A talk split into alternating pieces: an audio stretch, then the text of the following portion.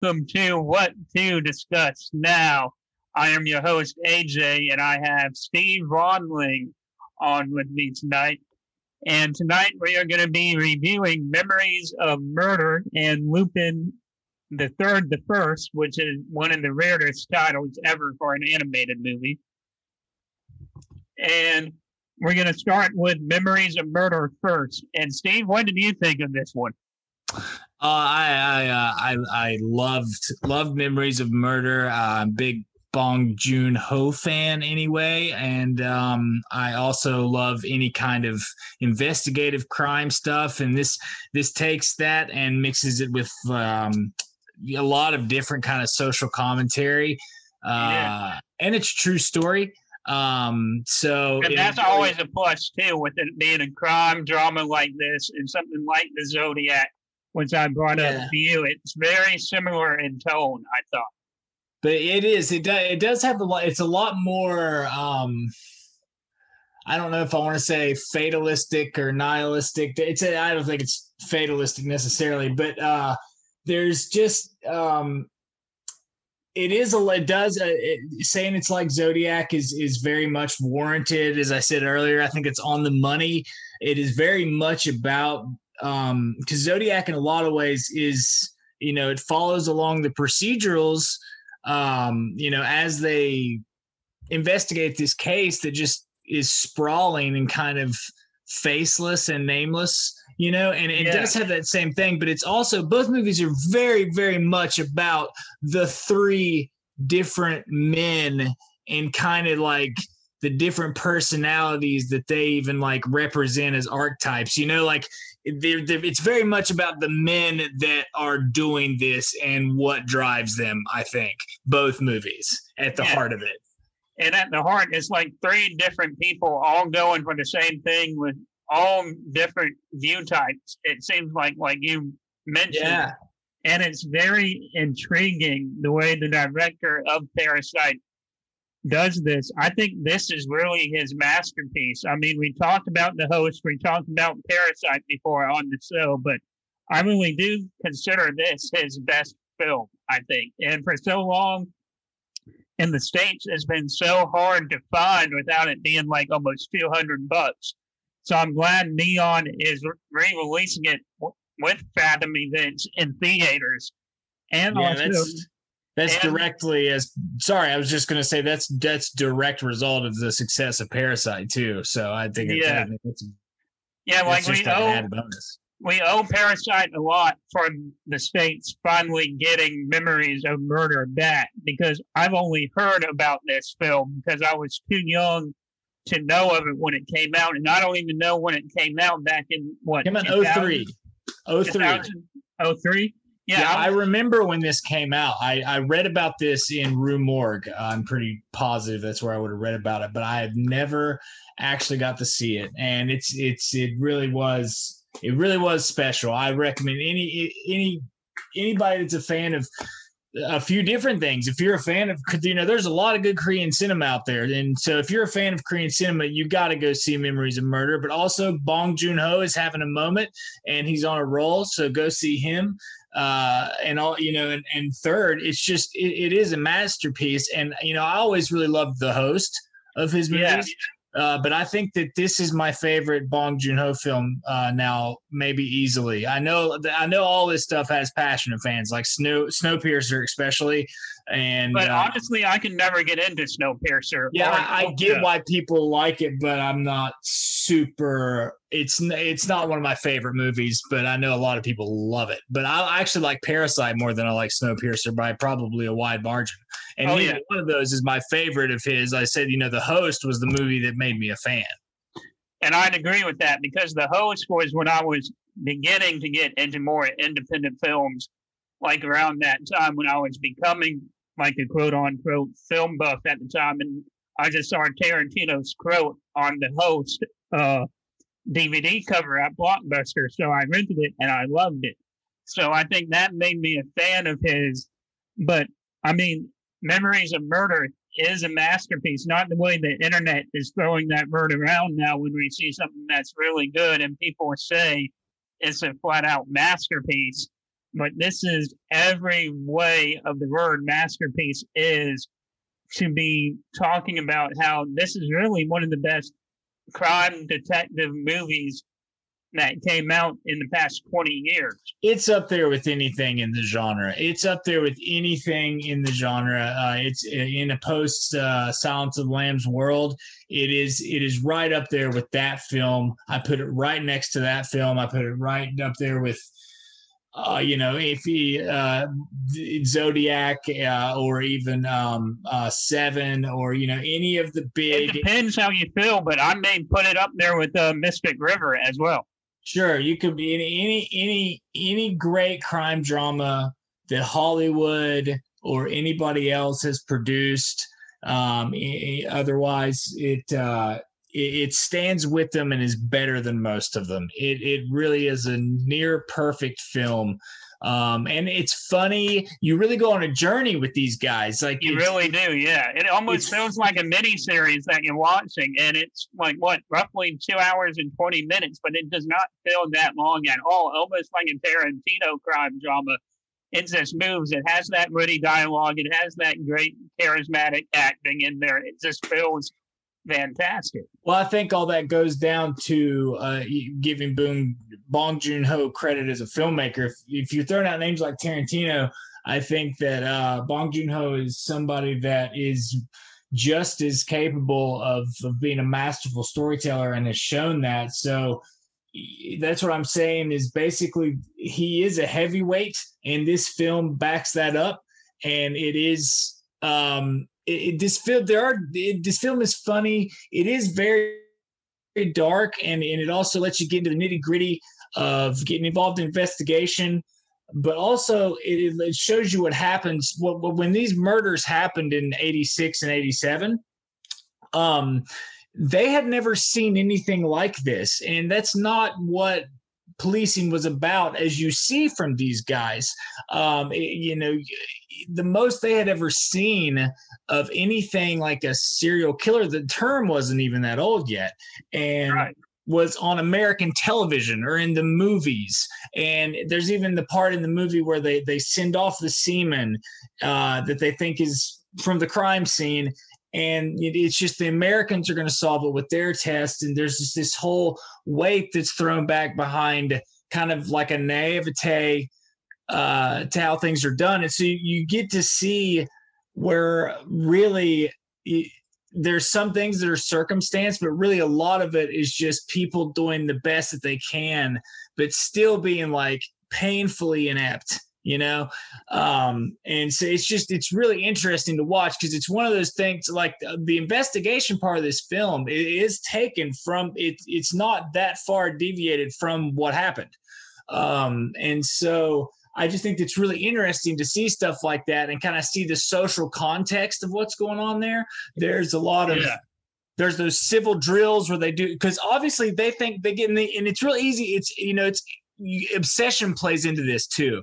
Like you get the stuff where if they think something's a part of the mo, like the raining, that you go with it and there's and then it shows you how even when you're sure of something in these investigations oftentimes a million different leads that you're sure of that do fit turn out to be nothing.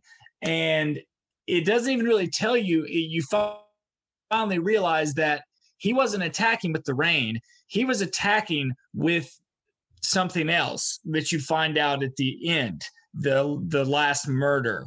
And I'll just throw the spoiler out there through the civil um, disobedient uh, drills, which are basically everybody get inside and turn off, get off the street drills that the government does to kind of squash these protests.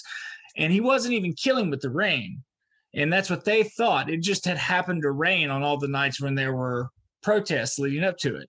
But uh, so I thought that was, I just, it got me thinking about all the different stuff with the DNA that you just watch these guys kind of, they're over their head anyway, just exhaust yeah. themselves to the point of breaking, you know, which they they also uh, do. At least two of the three of them definitely break. And speaking of the term serial killers, wasn't even like that, you know, far out yet. I mean, I mean, it was in the '80s. It, it was a really big thing, but as far as it was, it was very much not a, in Korea though. Not that's what I'm saying. What they knew about it was on, and they even talk about that. Uh, the guy the, talking about making the movie. Um, they talk about the fact that that word to them was something from like a TV drama you know, or a yeah. movie. That was the that yeah, and that's the best they had. It's not, and he even asked the, guy that he's jealous of because he's there from Seoul, and he thinks that you know, at one point, exast kind of tired, he looks at him and just says, "So how many of these do you see in Seoul, which is one of the biggest cities on the planet?"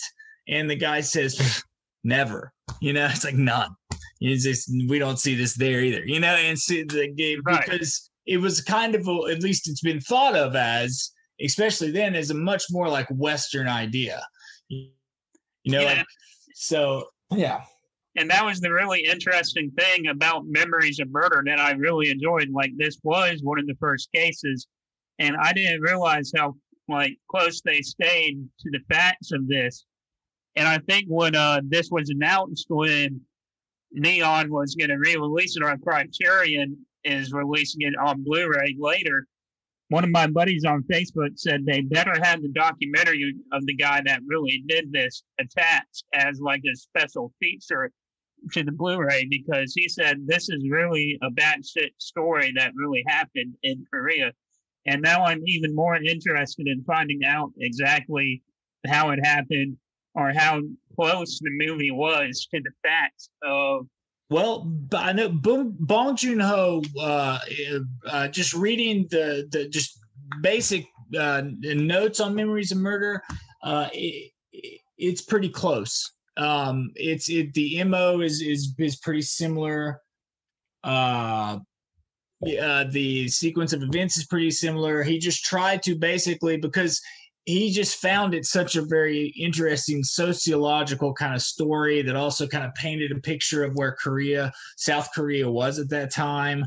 And um, so it is pretty faithful, man. Uh, but you also get to weave in like just these characters about the, I mean these this journey is about just these men, about these three men too. So that that I'm sure is and yeah, those guys are all based on real guys too. All three of those guys and the chief um, but it, uh, you know, I'm sure that there's a lot of Bong Joon Ho in, in, there as well, and I'm not sure exactly right. who wrote it with him. But uh, it's actually probably closer than a lot of movies, um, uh, you know, that purport to be. I'm, I'm sure a movie can say it's inspired by a true story and have nothing to do with anything true. So you know. yeah, like that old Mitch Hedberg joke. Hey man, you seen the movie inspired by the true story about talking dinosaurs? you know, I miss Mitch, man. Mitch was a genius. All right. So, what would your final take on Memories of Murder be? I think, I mean, from our statements, I think I would honestly give this a five out of five. Oh yeah, if I'm if I'm rating it like that, it's five out of five. It's an A plus. It is definitely better than any new release I have. Well, probably. Uh, there's only maybe one or two new movies I can think of this year that uh, um, would even be able to hang out in the same ballpark as this movie, but not as good as this movie. Um, so yeah, this is the best quote unquote new release I've seen of 2020, which uh, you know, whatever. It's it, but it's five of five, A plus, hundred whatever percent. It's great, man. I, I just recommend it if you just like really, really, if you just like good cinema, you're you're gonna love it. All right, and now we're gonna talk about Lupin Three, the first. So this I wasn't really brought up on this cartoon when I was a kid, even though I know its impact. But I thought it had a very rough first act. What did you think of this one, Steve? I thought it was really good. Uh, it's hard to sometimes switch because I watched um, another movie that we're doing for another episode. Uh, I watched Memories of Murder, and then I watched the movie that we're doing for another episode. Both of which are very different, but were just a yeah. more or film kind of evening, uh, and not knocking Lupin the Third or anything like that, but uh, it just it's this globe trotting kind of like adventures of Tintin kind of feel and yeah. has that studio ghibli which i you know i've never sat down and i guess i may have to give my nerd card back but i have never done the miyazaki dive yet like i've never watched like spirited away or like howl's moving castle or really done any of that studio ghibli stuff i think i watched one of those on hbo max when HBO but i'd love to like I, I get it, I get it. Like I get it. I get its significance. I, I, mean, not fully, but I understand that there's a significance that I need to check out there. But I haven't done it, and so this, as an introduction, when I looked up and kind of saw what it was, you know, it really was for me like a nice palate cleanser after the heaviness. Right. Of, you know, it was a night. It's and I thought that like I thought my girlfriend's kid would like it. Like he's twelve. Yeah. He likes to, you know, it, would be the type of stuff. Drains, yeah. Yeah, I mean, I like James Bond. I like, uh, I mean, uh, and and uh, James Bond isn't quite right. Tintin, Adventures of Tintin is is is more apt, or like even like Ducktales maybe or something. But uh, you know, yeah, sure. But uh, yeah, oh yeah, Chippendale. Yeah, yeah, yeah. Yeah, yeah. Not yeah. that Chippendale, Steve. Yeah, no, I got you. I, I, remember Chippendale. I love those guys. But uh, um, it's fun, man. Uh, and it also is surprisingly adult, I thought, in areas. Yeah, like there's a lot going on. Like that's what I wanted to talk to you. Well, the about. whole thing's about the Third Reich coming back. Yeah, I was like, I was like, damn, what are they doing? Because this is like heavy. Well, the one guy smokes. The one guy smokes the yeah. whole time. They're using like semi-automatic weapons. People do die. I mean, this isn't. This is a film for children, but it's not a like. It's not a kids movie. Yeah, like I, at least not by uh, American standards. But I don't think those movies are necessarily made with the G rating in mind either. Right, because I think this got a PG rating, which makes sense. There's a lot of the Third Reich stuff in there which was I was surprised by some of that, and yeah, also you know everything is seems a little bit more sensitive in in America right now with what you can say and what you can't say than other places, which whatever weird.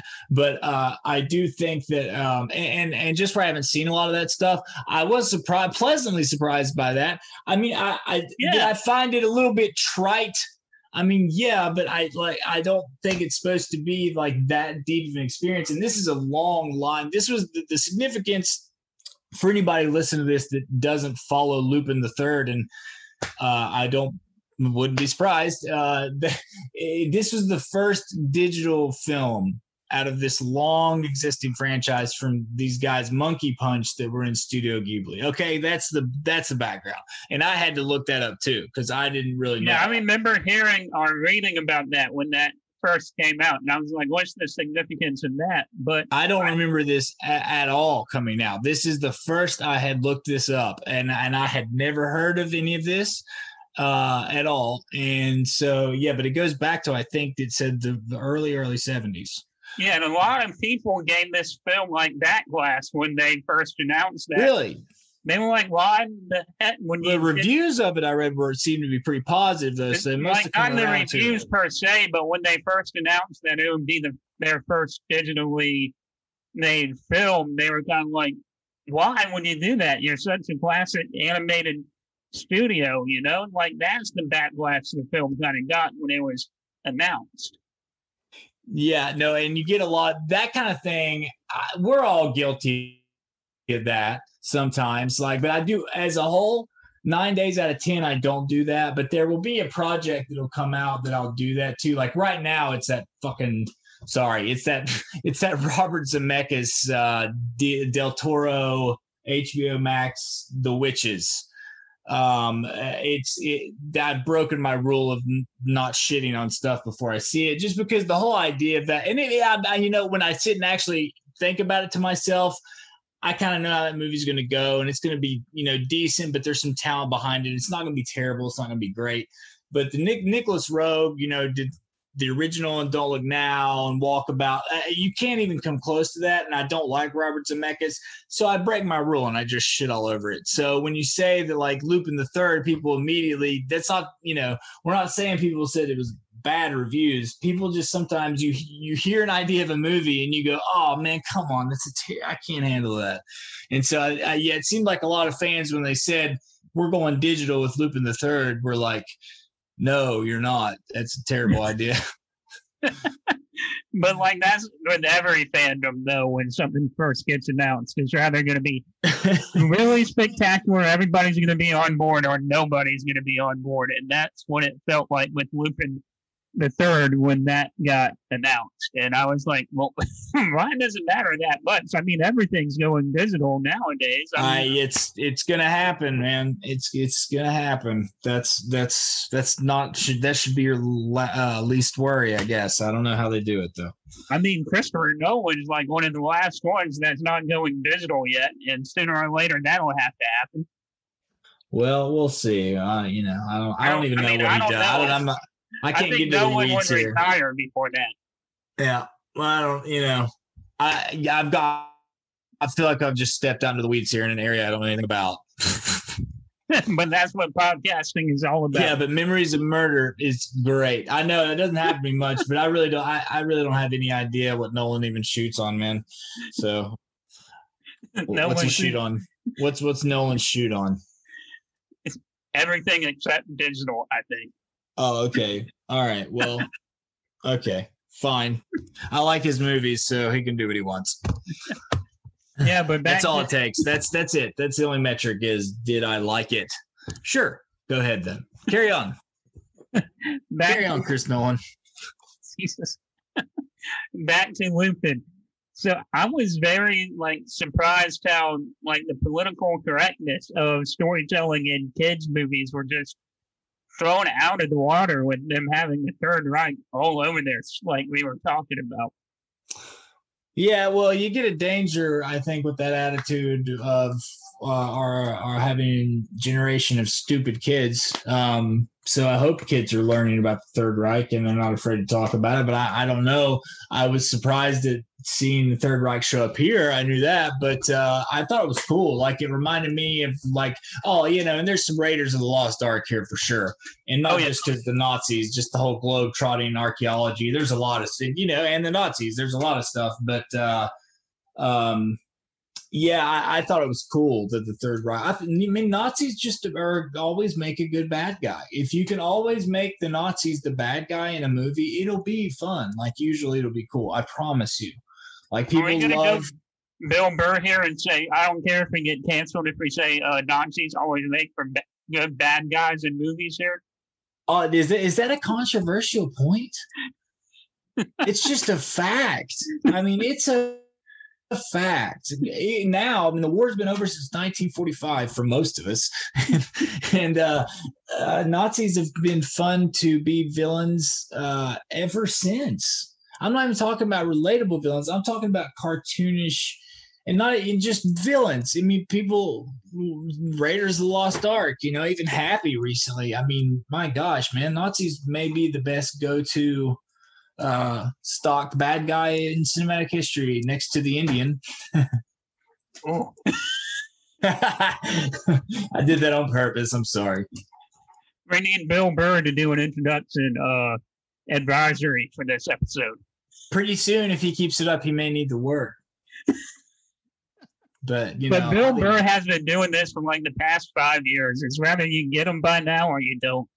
Yeah, I just don't understand how it's not in some way manufactured outrage because uh you know oh dude it all is. It's all selective outrage. They know what he's getting well not even selective that it's just like manufactured that nobody's really that pissed off that it's probably that it's like 12 people on twitter and then it gets amplified because more people are bored and the only thing to do on twitter is to comment and retweet. So it's not hard for something to catch fire for say a day and a half after Saturday night, you know? And so with his situation, number one, it's not a real problem because what he said already went through standards and practices at NBC. You know what I mean? Like it. Yeah, they had every... to green light that monologue before he even came up there. It's exactly. That's what I was talking about. my dad, Lorne Michaels, had to approve that. I'm sure, or or people that are the people that actually do the producing job there, and the entire cast. Nobody came out against it. You know, and not just... only that, like the heads of NBC, not only Thirty Rock and SNL, just like the heads of NBC had to be like, okay, yeah, this is fine. Exactly. And then you get everybody online. You know, it creates this, like I said, it, it be, I can just see it. Saturday night, people have had a few beers, whatever.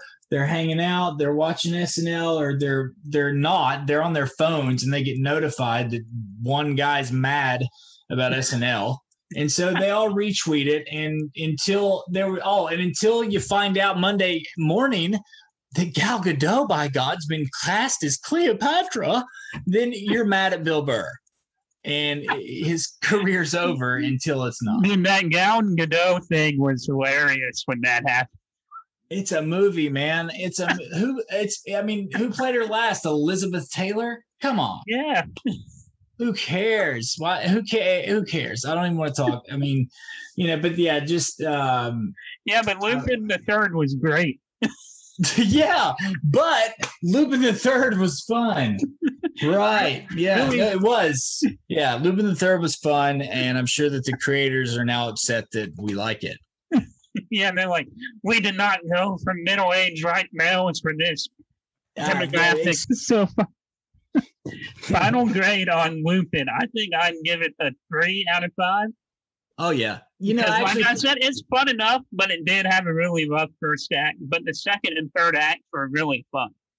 Yeah, it's true. It, d- it does get better as it goes along, but and, and the reason why I wouldn't give it any higher than three five mainly is the idea is cool, the characters are cool, the sequences themselves are cool, but it does kind of in between each set piece like drag like that connective tissue to where you're really supposed to care about the small moments in the yeah. characters it's not there. And then there's like i think at the end they kind of want you to have an emotional reaction that it doesn't really earn. So but it's fun. So yeah three out of five is is perfect for lupin the third. It, and it's even if like me and I think you too, you don't know anything about this franchise. It doesn't really matter, but you probably like it more if if you if you do. Yeah, like if you're a diehard fan of Lupin and stuff like that, I think you would really appreciate this.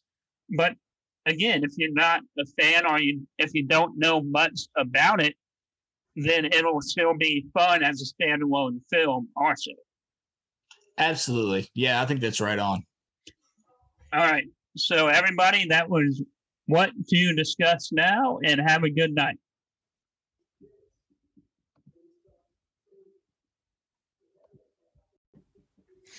Hello, everybody. This is What to Discuss Now. I am your host, AJ, and I am joined by Steve Ronling. And today we're doing a special episode of Reviews from the Vault. And this is our second episode doing reviews from the Vault.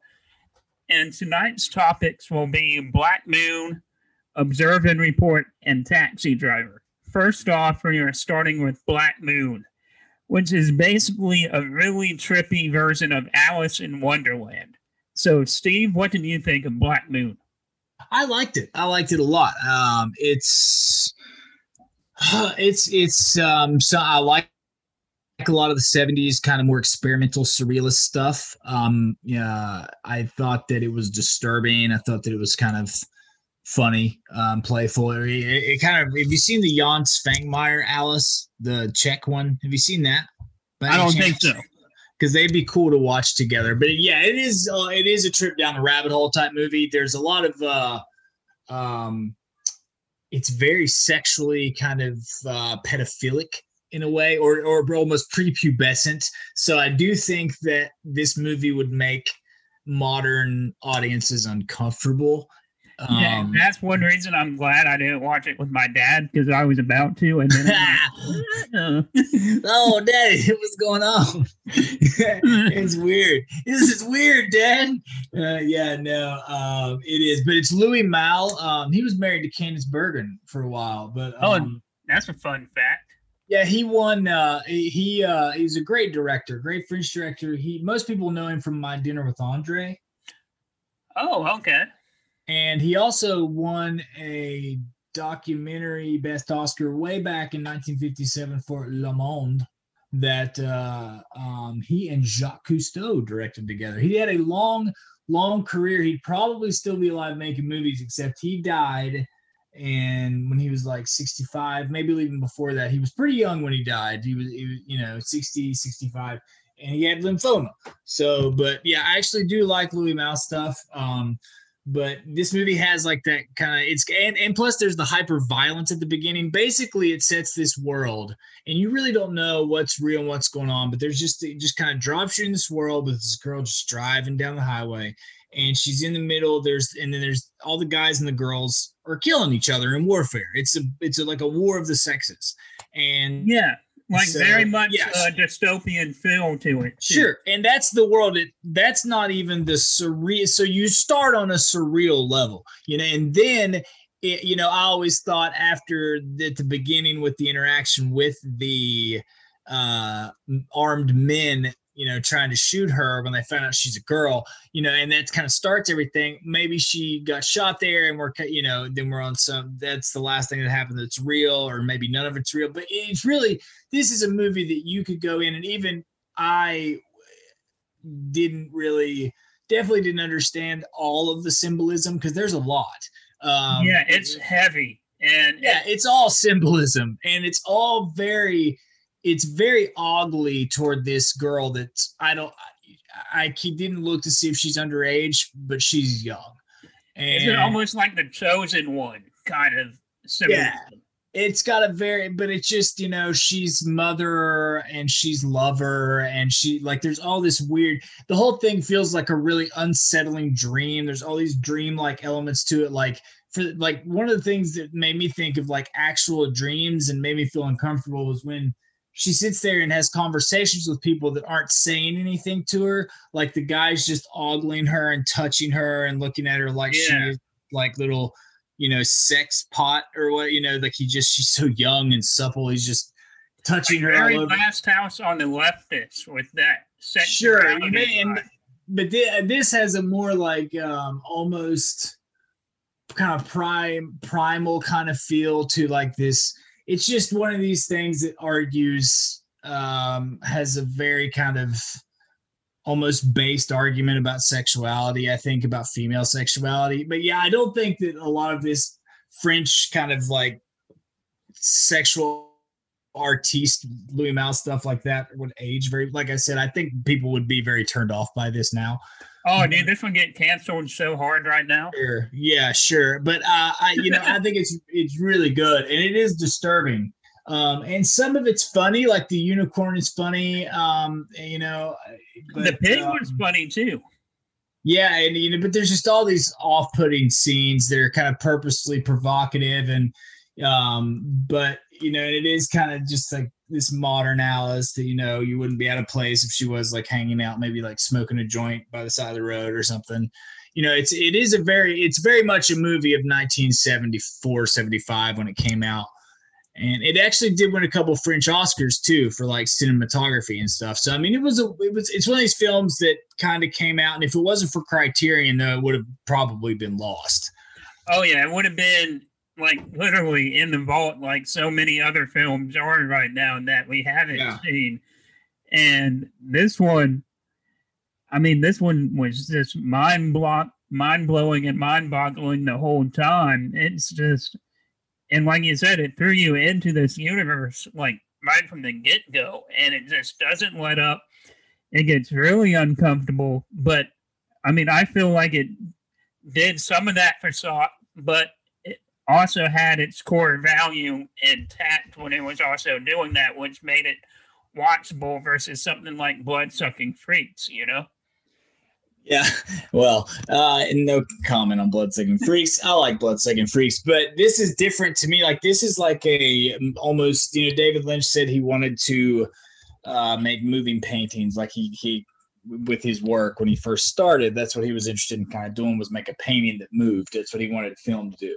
And so this kind of is is a very artistic approach to filmmaking um, in the word of seeing what you're doing as art. And it comes off that way. Um, it comes Very off so. Yeah it comes off painterly. And there are scenes in it that are it is very much in the camp of surrealism um, and there is stuff also it feels like you know there's the scene with all the clocks that she's throwing that keep going out the window and the clock keeps going off which could also be talking about so many kind of painful, obvious, heavy-handed things about female anatomy or female, you know, temperament or Things whatever. Stuck in time, whatever. Yeah. Yeah, and there's all that kind of stuff, and and so, but it's done really well and it is it is heavy-handed and up its own ass but it is that kind of thing and you either like that kind of thing or you don't so mileage is going to vary from about 100 to 0 with this depending on just who you are if what I have yeah. described is is like French '70s surrealistic, pedophilic, or prepubescent, like weird, whatever kind of sexual uh, something, um, uh, you know, uh, a version of Alice in Wonderland, it doesn't really make any narrative sense whatsoever. That either sounds like a sign me up time to use an individual or get me out of this room as quickly as possible. right. And this is like the most Roman Polanski film that isn't a Roman Polanski directed film ever with what you just described it as. Oh, really? Did I get it? Maybe because I watched The Ninth Gate earlier. I just have Polanski on the brain. I mean, I love The Ninth Gate. I love I love Polanski, but I, The Ninth Gate is so much fun. I can watch that. I have to watch that every year right before Halloween. You know, I never realized when I was watching it for the first time that it was like a parody. Uh, it's, it, I mean, it's some of it's funny. Yeah, and uh, so what are your final thoughts on Black Moon? Because this is such a hard one to really grade, in my opinion. Well, I think as a movie, it kind of does. I think as a film, of what he, what he, what Malle was trying to do, what Louis Malle set out to do, I think he succeeded. Um, and you either you just it's not meant to be really I liked this or I didn't like this. And like I said, right. this is filmmaking as kind of expression and, and art, and you either are there for it and want to experience that and feel uncomfortable and also feel other things, but partially feel uncomfortable and just kind of experience this art or you don't. But in terms of did it work as art, I think it really did. And I'd give it a four out of five. I wouldn't go all the way to five, but I think it's a really good, solid movie. Uh, and uh, expertly done in a lot of ways. I think he's an interesting filmmaker for sure. Um, and yeah, I think that that's uh, one of his more interesting films, as it shows with you know being chosen to be restored by Criterion um, I think that that was a noteworthy thing to do. So four, four to five for sure, easily. And I kind of agree with you because, man, I'm just com- this movie is so hard to grade right. for me because it's just one of those, like you said, you're either here for it or you're not. And like, right. And I enjoyed it, I did, but like at the end of the day, I think I'd give it probably a three out of five in my opinion. Sure. Yeah. Yeah. It's this is all about I think this is all a lot about you.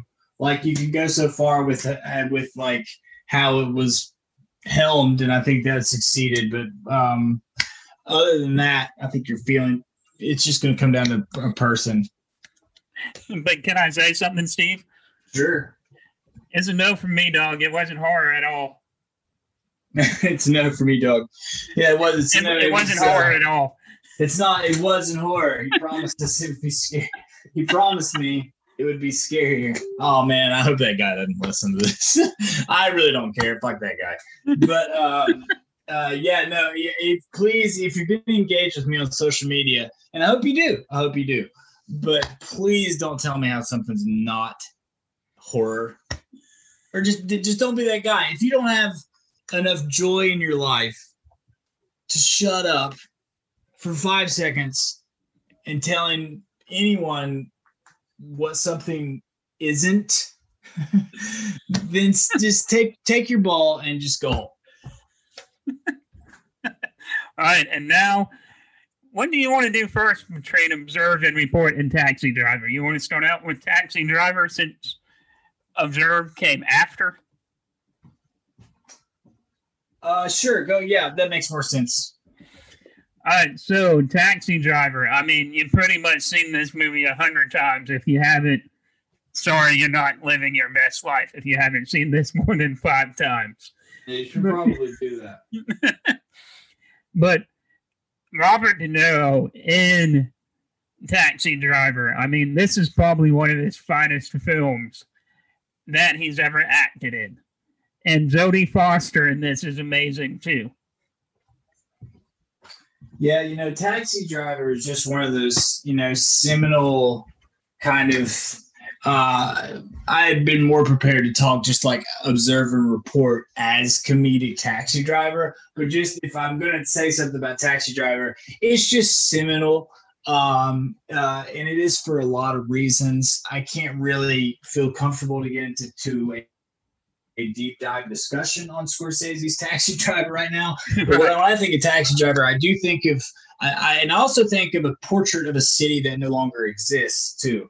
Um, because we spend a lot of time in New York, and that city, that that city that it's reflecting, that kind of dangerous place that it's no uh, longer there. It's like no longer there. Yeah, and it is. It, it in a lot of ways, it's a shame. But uh, you know, Travis Bickle is a character that. There's is, another Bill Burr triggered. Steve wants more violence in New York. Everybody. I, I do think that there is something to be said for for more violence in in uh, at the right uh, in in proportionate amounts. In proportion in proportionate amounts. I just want yeah. What was it? Just want the universe to balance itself. It's like when sure. you're eating popcorn. It's like portion control. You know. Sure, sure. No, I don't. I don't want more violence. I just wish the city had uh, not lost its uh, character along the way. It used to be a collection of neighborhoods and stuff, and now it's it's just it's for tourists. Uh, but anyway, uh, taxi driver, you got you know De Niro in that movie just is the ultimate kind of nihilist, and um, it, that that kind of character has really become an archetype in itself, and it is a character, this type of angry vigilante who is racist, who is homophobic, who hates women, who uh, is very uh, really just an empty kind of shell of a sociopath that is dangerous the interesting thing about that character is that character to a lot of people and uh, has become a folk hero almost. and you know, people love you know, it, it, what what was just an interesting character study. What was supposed to be an interesting character study. A lot of these times, people just they get caught up in the dialogue. They get caught up in how cool they think it would feel like I'm going to walk around and clean the streets or whatever, you know. But nobody really thinks of like the details of of like what that movie was trying to show you. Like you weren't supposed to watch that and think, "Oh man, Bickle's pretty cool, man." No, you were supposed to be scared. Like I always thought Taxi right. Driver was almost a horror film. Yeah, suspense thriller more than sure. it was like a drama film. Yeah. Yeah, I definitely think it is a suspense film. I, I definitely think it's a suspense drama. But in the end, it's just so violent. But it, it, but it does have shades of horror and shades of exploitation, especially like I said, that end. And it's also got the real life true crime uh, tie of it because of um, uh, oh gosh, you know the the uh, Hinckley, the assassination attempt yeah. that was tied that was blamed on the movie. It was blamed on Travis Bickle. I don't like when people do that, but uh, it, it does have that association. But um, I think that this movie also was scary to probably a lot of parents because of how young Jodie Foster was. Um, she was 13 when she did this role, which again also you know, maybe maybe uh, I don't know if you would. Anyway, it's just very different, and it's just a lot more of a hardcore thing than you're going to see a lot of studio films go for um, in 2020. Um, I'm not saying it doesn't exist, but just the type of monumental movie that it is, it almost feels pointless for me to even try to talk more about Taxi Driver on its face. Right. And like one of the things I didn't realize about Taxi Driver was how young Jodie Foster was when she took this. I mean, that must have been uh, pretty controversial when that happened when this yeah. came out. I mean, people think this movie like became controversial. people look at stuff like this wrong like again to keep hammering home that same point like this was always controversial like there wasn't a time when like taxi driver was like you know leave it to beaver you know this was always meant to like shine an ugly kind of spotlight on an american psyche and uh, yeah. also when you take that ugly psyche and put it in an ugly place or you know and, and they clash uh, so you know, it, it's just um, yeah, it is, and it's it's great. It's when Scorsese was just on fire, like back then. Like this, like, this was his prime, yeah, yeah. This Mean Streets, uh, King of Comedy, you know, even into the mid '80s, you know, stuff like After Hours. Like I just I like a lot of. Yeah, I think I, if I kept going with it, I'd probably find out. I like a lot of Scorsese, but um, yeah, you know, it is just it, like, and so what we'll be looking at with the other movie, I think, is a good place to switch it is just by reiterating that Travis Bickle created an actual character type, and he didn't create it, but I think that a lot he cemented kind of an archetype that a lot of other characters emulate in Hollywood across genres. Right. And man, I just love Taxi Driver, and I think if you do a deep dive on this, this is one of the first films about toxic uh, man masculinity here because of the psyche that Robert De Niro has is a lot like the American people had at the time and still have. Yeah, it's definitely a. I mean, yeah, I mean, he's a soci, he's a sociopath. I mean, he's a hom, and he's more than that. He's he's homicidal. I mean, he does he within him he has every um, kind of nasty characteristic that make him a monster that you can think of. Like he he looks down on minorities. He uh, hates gays. He thinks it's a plague. He wants to wash all the junkies and the pimps and the whores or whatever, like right down that fucking sewer or whatever he says. You know, I mean, he, he hates he hates people. He hates New York. He really hates America and a lot of this stuff. And he hates women, and he doesn't even understand it. Like, if you want to think about what a monster Travis is, like he really does woo. Um, oh shoot I just forgot the actress's name as I was talking. Oh gosh, Cybill uh, uh, Shepherd. Yes, uh, yes, yes. He really does woo her character, and and and she really does like him. But even when he's not trying to be a complete and total fucking creep, he can't help it. He just takes her to the porno theater like that's a normal thing for a girl like that and a guy like you know, and just a girl and a guy, any girl. I mean a girl like that. I just mean any uh, young woman wants to go out on a Friday night with her date, with her boyfriend or her date to the porno theater without even telling her where she's going to. That's a lady's dream, isn't it? Exactly, right? Yeah, yeah, sure so yeah, that, that and that's when Travis is trying to woo someone. Like that's when he is on his absolute best behavior, and he doesn't know what's wrong. So, that's the thing. Like he thinks he's innocent doing this. Like, hey, well, that you know, but there is like there's parts of him. The part about that that is the most that lets me know how bad of a person he is is that everything else he does, there's like levels of malice and like levels of actual hate directed at people. He's trying to be nice there. Like like he's trying to like get her to like him. Like there is no like uh pointing guns at people, you know, looking at me. Like that's everything else. But that's him trying to woo a girl. That's how like so that to me says all you should know about it. and now we go from taxi driver to observe and report.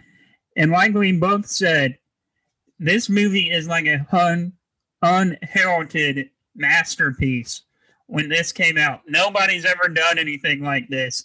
And I really wish Jody Hill would direct more movies than he does. Because what he does with Seth Rogen, he brings out Seth Rogen's best work in Observe and Report. And even some of Ray Liotta's best stuff. Uh, I always really liked Observe and Report. I felt bad for Observe and Report because to put you back in 2009, um, uh, it came out right around the same time, or at least it felt did, is this terrible Kevin James comedy. Paul yeah. Blart, Mall Cop, and they both came out around the same time. And that movie is as shitty as it sounds. That movie is Kevin James like being fat and falling around in a, in a mall security guard job. Like that's it. I'm sure there wasn't even a script and it's rated PG. And so Observe and Report came out around the same time. And the trailers, like, it's such an odd movie. So the trailers have to play up the comedy. And it is a right. comedy. It is a comedy, but it's not that type of comedy. And it's not even the type of comedy you were expecting from Seth Rogen necessarily. You you, you weren't getting you right. Know, you weren't getting Pineapple Express. You weren't getting. But this was right after that too, which I think that the which Pineapple Express is amazing. Which I think the success of all that stuff led to some of these projects. But Observe and Report anyway did did not do well when it came out. No, it bombed hard. It bombed hard, and people seemed to walk out of it confused. Like people seemed to walk out of the theater, like the general feeling seemed to be more confusion and kind of being off put a little bit. Yeah. Because it is comedy's taxi driver. Like it is like was purposefully a comedic answer to taxi driver and it works like gangbusters. Like it is so ridiculously dark. And, and I can watch this so often. I mean, it never gets old. It's hilarious. It's ridiculous. It's absurd. Like it's funny. There's so many different funny things about this movie. Like his relationship with uh what's that? Luis Pena, is that the guy's name? Michael Pena. Michael Pena, excuse me. Michael Pena. His relationship with Michael Pena is hysterical in this. I mean, it's so great, man. He's it's never so- been better. He's never been funnier. This is still my favorite. Just hearing his voice cracks me up, and their interactions, um, his inter- his relationship with his mom, like the. Oh my god, it's so hilarious. Oh my god, it's so funny. Anna Faris in this is in ev- just about everything. Anna Faris is is just a funny person, and she's great in this. And as just the bitch that he's in love with, and um, she's a truly terrible person. But so is he. Like so is he, and like he has this kind of sadness about him, and there is a part of him that you want to root for, but it when you sit back and think about it, like you would stay away from this guy. This guy is yeah, like he's not going to be your best bud. Like you this is Travis Bickle with a this is Travis. Bickle as an incel almost, or this yeah. is before we had incels. Uh, but this is people would argue that. See, I think people would incorrectly argue that Arthur Fleck is Travis Bickle as an incel. I don't know about that. I don't think so. But uh, anyway, that's a different discussion. I do think that th- this is basically supposed to be like a lighthearted, softy, lovey, Seth Rogen Travis Bickle uh, you know, uh, because you do root for him in a way that you don't root for Travis. You know, I'd love to hear this uh, pitch meeting that they did with Legendary Pictures because that must have been. At that point in time, I bet it was just, hey, it's some guys that worked on Pineapple Express. All right, give him some money, but not too much. That was it. I bet that was probably the whole conversation in 2008, trying to give them a job. Those guys could do anything they wanted to, and they did. Pretty much. yeah, and they did. That's I mean, so yeah, you know, but um, I observe and report, and in the um, the soundtrack is great. It's got Pixies, it's got Queen, and it very it gets you in the feels. You know, like you get into it, like you can't help but root for Ronnie. Like you just you can't help it. You know, I at least every time I've ever watched it, I've probably seen it four or five times. I get wrapped up in it. And, I'm probably right there with you. I'm probably watched it about four or five times. Yeah. And I get I, I get wrapped up in it and I can't help but to root for Ronnie. Like I can't I and and that's why it's different in a way. Like he's not like he is a dick, but he's not and he is a sociopath and he is dangerous, but he's not a monster like Travis is. Like Ronnie's not an out and out monster. Like Ronnie cares about his mom. Like Ronnie yeah, that there are things that redeem Ronnie that that don't redeem Travis. Right. And the thing about observe and report I love the most is probably how serious Ray Liotta is like the whole time he's with Seth Rogen. Oh yeah. And it makes me laugh every time. Yeah, he plays it straight. I mean, he put like Ray Liotta is the straight man. They just were like Ray Liotta, we're just gonna pay you. Like there's certain actors that sometimes we just pay to show up and do their thing, and that was just uh, we're just gonna pay Ray Liotta to show up and do your thing and do it well. And he does, and he did, and he played it very straight. And the movie definitely feels like it takes place like in a reality like ours. So, and and that's in part because of things like how good Ray Liotta and Anna Faris are. And especially the security guards that work with uh, Ronnie too are perfect because they are so like security guards. Yeah, just total, total dorks, total doofuses. Like you know, they oh, it's it's wonderful. Like, and it's not a long movie too. I reckon if you're just trying to get something, if you're in a bad mood, I think Observe and Report is like chicken soup for the for the cinematic soul. Like, there's the type of movie that you can just put in and you know within 20 minutes of watching that movie i know i'm in a great mood yeah it's it's great and gosh man it, now i feel like i want to watch it again this week yeah yeah i may just you know start it over why not what else do i have and God, there are so many great things. Like the flasher is great in this film, even though that's like horrible to watch. It's like so hilarious when it happens because it's so dark and it's so unexpected when it each time that it happens. Yeah, and you know, and it does involve like the the the climax there with where's my with the pixies going and the slow motion, and it just when, when he fucking shoots that guy, you just I laugh so hard every time. It's just and and then he turns around and he just he tells her off. You know, he's he's at it with her after he just shoots this guy down. But yeah, it's uh it's great. Uh there's not a there's nothing to uh not like about Observe and Report. It is it is uh cinema's comedic taxi driver Abs- absolutely, 100%. Well, Steve, thank you so much for joining me tonight. And everybody, this has been What to Discuss Now. Have a good night, Steve. You, buddy. See ya.